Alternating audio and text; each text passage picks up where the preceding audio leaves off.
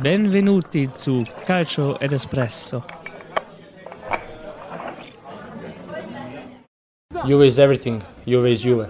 I hope and I will uh, and I will uh, work hard to to to give everything to for my team and uh, for these fans and people.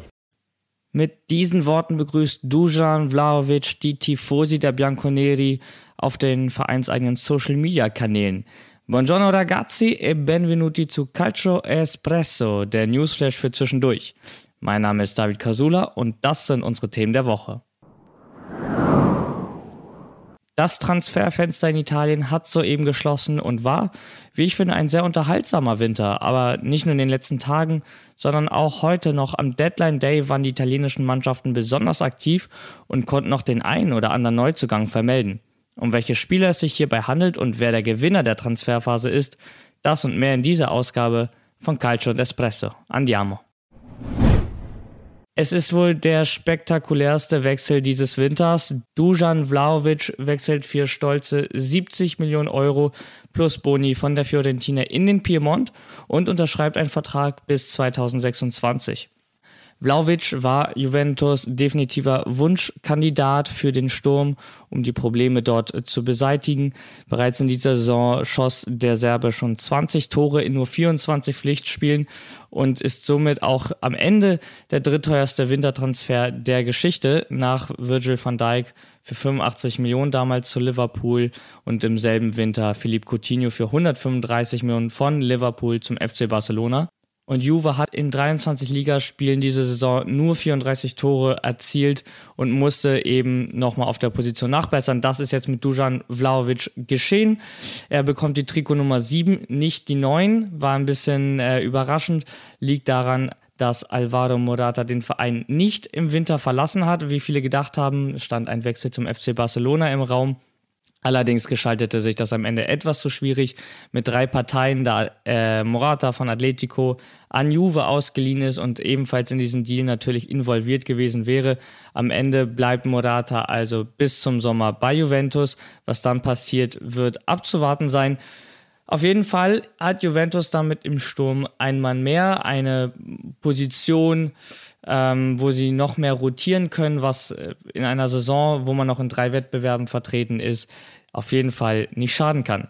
Ex-Nationalspieler Antonio Cassano sieht den Transfer etwas kritisch, hätte Vlaovic eher einen Zwischenschritt gewünscht, wie es bei Haaland war, von Salzburg nach Dortmund, bevor es irgendwie in Richtung Barcelona, Real Madrid oder Premier League geht. Vlaovic geht direkt zu Juventus. Natürlich ist die Erwartungshaltung bei Juve höher als bei der Fiorentina.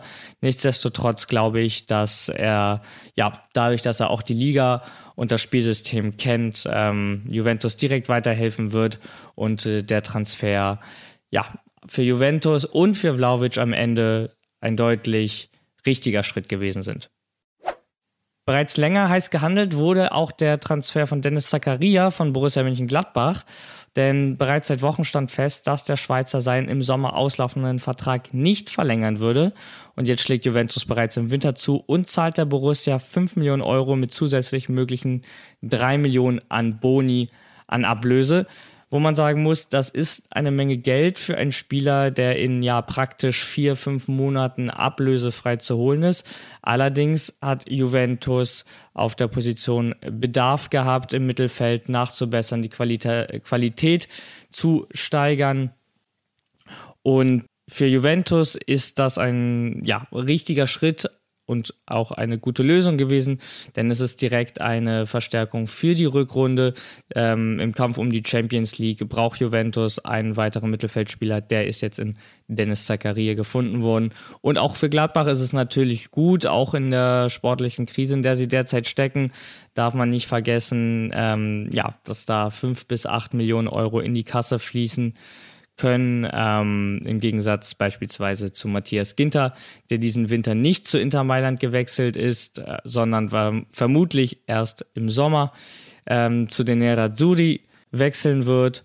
Da sieht Gladbach keinen Cent und das, obwohl Ginter auf ca. 20 Millionen Euro Ablöse datiert wurde. Außerdem sichert sich Juventus auch die Dienste von Federico Gatti und für diejenigen von euch, die nicht wissen, wer dieser Spieler überhaupt ist, der da gerade von der alten Dame gekauft wurde.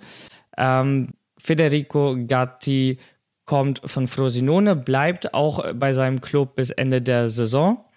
Juventus leiht ihn also direkt wieder an seinen ja, momentanen Club aus. 1998 in Turin geboren, durchlief in den letzten Jahren die Serie D, C und B und wird dann äh, im Sommer 2022 nach nur einem Jahr bei Frosinone zu Juventus Turin wechseln. Drei Tore und ein Assist bisher für ihn in 18 Spielen und das als Verteidiger, also definitiv gute Stats für ihn. Juventus zahlt 7,5 Millionen Euro an Ablöse, also wirklich nicht gerade wenig, mehr als für Zaccaria. Und der CEO von Frosinone, Angelozzi, hat bereits im Dezember gesagt, dass äh, Gatti mindestens zehn Jahre noch in der Serie A spielen wird und wenn er ihn beschreiben müsste, dann ist er eigentlich eine Mischung aus Chiellini mit den Füßen von Leonardo Bonucci und wer auch immer ihn eben verpflichten würde, würde einen guten Deal machen. Und ich würde sagen, ein Spieler, der eine Mischung aus Chiellini und Bonucci ist, ist bei Juventus definitiv der richtige Nachfolger für die beiden Routiniers in der Abwehr. Viele fragen sich jetzt natürlich, woher nimmt Juventus das Geld? Steckt man nicht in finanziellen Problemen und einer Menge Schulden? Ja und nein, denn die Antwort ist eigentlich relativ simpel, denn Juventus arbeitet im Winter nicht nur an Neuzugängen, sondern auch an Abgängen, um eben diese zu finanzieren. Und äh, da kommen wir auf das Thema Tottenham Hotspurs zu sprechen. Conte ist dort Trainer, Fabio Paratici, ehemaliger Sportdirektor von Juventus, jetzt ebenfalls bei den Spurs. Die verpflichten Rodrigo Bentancur, der Juventus nach fast fünf Jahren verlässt und äh, am Ende 19 Millionen plus eventuelle 6 Millionen an Boni in die Kassen spült. 35 Prozent davon aber nicht äh, unterschätzen, gehen an den Ausbildungsverein von Bentancur Boca Juniors. Bedeutet, da wird auch nochmal ein bisschen Abstrich gemacht. Bentancur 2017 als vielversprechendes Talent gekommen, schaffte nie wirklich den Durchbruch zu einem Weltklasse-Mittelfeldspieler und erzielte für die Bianconeri in 133 Serie A-Spielen nur schlappe zwei Tore. Mit Zakaria als Ersatz soll sich das beispielsweise ändern.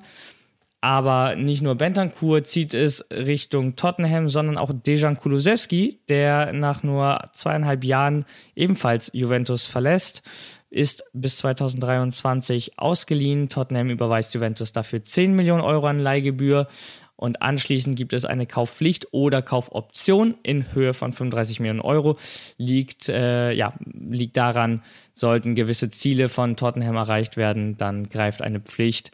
Sollten sie nicht erreicht werden, können die Spurs den Schweden dennoch verpflichten.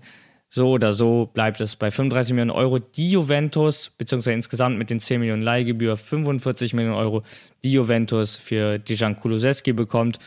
Kein schlechter Deal, allerdings ähm, ja, sehe ich das Potenzial von Kulusewski doch deutlich höher und äh, glaube, dass Juventus da einen Spieler abgegeben hat, der ja, der Mannschaft in den nächsten Jahren ähm, weitergeholfen hätte. Kulusewski, neun Tore, zehn Vorlagen in insgesamt 74 Spielen wettbewerbsübergreifend für Juventus. Und Ramsey, das eine lange Saga, wird am Deadline Day zu Ende gebracht, denn er wechselt zu den Glasgow Rangers, soll zuvor etliche Angebote aus der Premier League abgelehnt haben. Bei dem Deal handelt es sich jetzt um eine Laie mit Kaufoption. Bedeutet, die Rangers übernehmen bis zum Sommer ein Teil seines Gehalts, was man nicht unterschätzen darf, weil Juventus wirklich ähm, dieses Gehalt von Ramsey belastet, der oft verletzt ist, kaum spielt und der Waliser äh, bekommt 500.000 Euro pro Woche. Das äh, ist für Juventus ein großer Grund gewesen, warum man ihn abgeben wollte. Jetzt spart man sich wenigstens bis zum Sommer einen Teil dieses Gehaltes in der Hoffnung, dass die Rangers eine, die Kaufoption ziehen und ihn fest verpflichten. Bedeutet, gesamte Juventus gibt knapp 82,5 Millionen Euro aus, nimmt aber auch voraussichtlich, wenn denn die Kaufoptionen gezogen werden, 70 Millionen Euro ein, spart knapp 10 Millionen Euro an Gehalt. Und wichtig wird es hierbei die Qualifikation für die Champions League, denn die wird zur Pflicht. Ansonsten entgehen der alten Dame mindestens 80 Millionen Euro an Einnahmen durch die UEFA und eine Verlängerung mit Spielern wie Paulo Dybala, Federico Bernardeschi oder auch Juan Cuadrado werden dann doch etwas schwer, zumal Juventus im Sommer die Kaufpflicht von Federico Chiesa und von Manuel Locatelli, um nur zwei zu nennen, ziehen muss. Wer hätte das gedacht, als Juventus-Geschäftsführer Maurizio Arrivabene im Dezember ankündigte, dass es kein sonderlich interessanter Transfermarkt für Juventus im Januar werden würde? Juve ist der eindeutige Sieger, aber zusammen mit Inter Mailand, denn auch Rivale Inter Mailand verstärkt sich hochkarätig und unterstreicht damit seine Ambitionen in dieser Saison mit zwei absoluten Top-Transfers. Zum einen Robin Gosens von Atalanta Bergamo, momentan zwar noch verletzt, wird aber bald auch wieder zurückkehren. Ähm, Inter leiht den deutschen Nationalspieler erstmal für 18 Monate aus, besitzt anschließend eine Kaufpflicht in Höhe von 25 Millionen Euro. Und das Kuriose an dieser Kaufpflicht ist, dass die offiziell nur greift, wenn Inter Mailand in der kommenden Saison mindestens ein Tor erzielt. Warum? Würde Inter ihn nämlich direkt verpflichten, dann würde dies ins aktuelle Geschäftsjahr zählen und die ohnehin enormen Verluste des Clubs noch mehr erhöhen. Inter verpflichtet aber nicht nur Robin Gosens, sondern auch Felipe Caicedo leiht ihn von Genoa aus bis Saisonende. Und das ist das Interessante. Inter verstärkt sich wirklich nochmal hochkarätig im Winter mit zwei Topspielern, die beide erstmal nur ausgeliehen sind. Bedeutet, sie drücken nicht so aufs Budget, aber eine direkte Verstärkung im Kampf um die Meisterschaft und in der Champions League darf man natürlich auch nicht unterschätzen, sowie dem Pokal ist auf jeden Fall gewährleistet. Und man hat so ein bisschen das Gefühl, Lazio ist äh, für Inter das, was äh, Florenz in den letzten Jahren für Juventus war. Denn nach De Vrij und Correa wechselt jetzt auch äh, der ehemalige Laziale Caicedo zu Inter Mailand und folgt seinem ehemaligen Trainer Simone Inzaghi nach Mailand. Werbung Hey, Malte Asmus von meinsportpodcast.de hier. Ab März geht's weiter mit unseren 100 Fußballlegenden. Staffel 4 bereits. Freut euch auf Zlatan Ibrahimovic, Michel Platini, Cesar Luis Minotti, Paolo Maldini, um nur mal vier zu nennen. Und bis wir mit der vierten Staffel kommen, hört doch einfach noch mal rein in die bisherigen drei Staffeln. Ronaldinho, Sepp Meyer, Gary Lineker, Lothar Matthäus und viele weitere warten da auf euch. 100 Fußballlegenden Jetzt. Überall, wo es Podcasts gibt. Werbung Ende. Die Folge ist heute direkt nach Mitternacht aufgenommen, denn wir wollten natürlich den Deadline Day abwarten, um zu gucken, was passiert, was tut sich noch und es hat sich noch eine Menge getan. Kommen wir erstmal zu dem, was sich nicht getan hat, denn der Wechsel von Samu Casillejo zu Sampdoria Genua ist vom Tisch. Trotz einer Einigung zwischen den beiden Vereinen wollte letztendlich der Spieler nicht wechseln und der Spanier bleibt somit beim AC Mailand bis Saisonende. Der FC Empoli leiht den Neuseeländer Liberato Carcasse von Truidense aus. Der 21-jährige Abwehrspieler soll die Abwehr verstärken, die mit bisher 47 Gegentoren die zweitschlechteste Defensive stellen. Nach Cabral und Zaccaria wechselt nun der nächste Schweizer nach Italien. Der FC Venezia verstärkt sich weiter und leiht Jean-Pierre Same für stolze 700.000 Euro bis zum Saisonende aus, ehe im Sommer weitere 3,5 Millionen Euro an die Young Boys nach Bern überweisen, um ihn fest zu verpflichten. Aber auch nur sollte der Club die Liga halten. Die Leonia Lati machen einen fantastischen Deal aus meiner Sicht und sichern sich den zweiterfolgreichsten Young Boys Stürmer der Neuzeit. Hut ab! Der FC Turin sichert sich die Dienste von Empoli-Eigengewächs Samuele Ricci sowie Demba Sek von Spalferrara. Mit diesen beiden Transfers erhofft sich die Granata natürlich der, den Klassenerhalt. Ricci wird bis zum Saisonende ausgeliehen, ehe eine Kaufpflicht in Höhe von 8,5 Millionen Euro greift. Die kann durch 2 Millionen an Boni noch erhöht werden. Für den Senegalesen hingegen greift der FC Turin direkt in die Tasche und zahlt 3,5 Millionen Euro Ablöse an Ferrara. Lazio Rom wird auch nochmal aktiv und verpflichtet Giovanni Cabral vom amtierenden portugiesischen Meister Sporting Lissabon. Und für den auf den Kapverden geborenen Offensivspieler legen die Bianco Celesti erstmal eine Million Euro an Leihgebühr hin, besitzen eine Kaufoption von 8 Millionen Euro. So berichtet es der italienische Transferguru Fabrizio Romano. Und auch der FC Bologna leiht einen Spieler aus. Luis Rojas Zamora vom FC Crotone bis zum Saisonende. Der 2002 geborene Chilene verstärkt die Rosso Blu im offensiven Mittelfeld. Und dieses Talent lässt sich Bologna auch ordentlich kosten. Die Leihgebühr für die paar Monate beträgt stolze 1,2 Millionen Euro. Zwar nicht Serie A, dennoch erwähnenswert, der FC Parma um Gigi Buffon sichern sich die Dienste des Veteranen Goran Pandev. Wir wünschen viel Erfolg und eine Menge Tore, nur bitte nicht in der WM-Qualifikation gegen unsere Azzurri. Insgesamt haben die Clubs der Serie A rund 180 Millionen Euro in diesem Transferwinter eingenommen und gute 175 Millionen Euro ausgegeben, oft aber, und das muss man eben dazu sagen, innerhalb der eigenen Liga. Kommen wir zu News aus aller Welt beziehungsweise einem ehemaligen Serie A-Spieler, denn Christian Eriksen hat einen neuen Verein gefunden. Nachdem er sich die letzten zwei Wochen in der zweiten Mannschaft seines Jugendclubs Ajax Amsterdam fit gehalten hat, wechselt der 29-jährige Däne zum Premierligisten FC Brentford. Und in England ist es im Gegensatz zu Italien nicht verboten, mit einem Herzschrittmacher professionellen Sport zu betreiben. Christian Eriksen selbst spricht von einer unglaublichen Chance und wir können hier nur sagen vom Podcast, schön, dass du wieder da bist, Christian. Wir wünschen dir wirklich viel Erfolg und alles Gute. Bleib gesund. Zum Abschluss der Folge wollen wir euch noch einen kleinen Ausblick auf den Februar geben, denn da stehen eine Menge spannender Spiele an.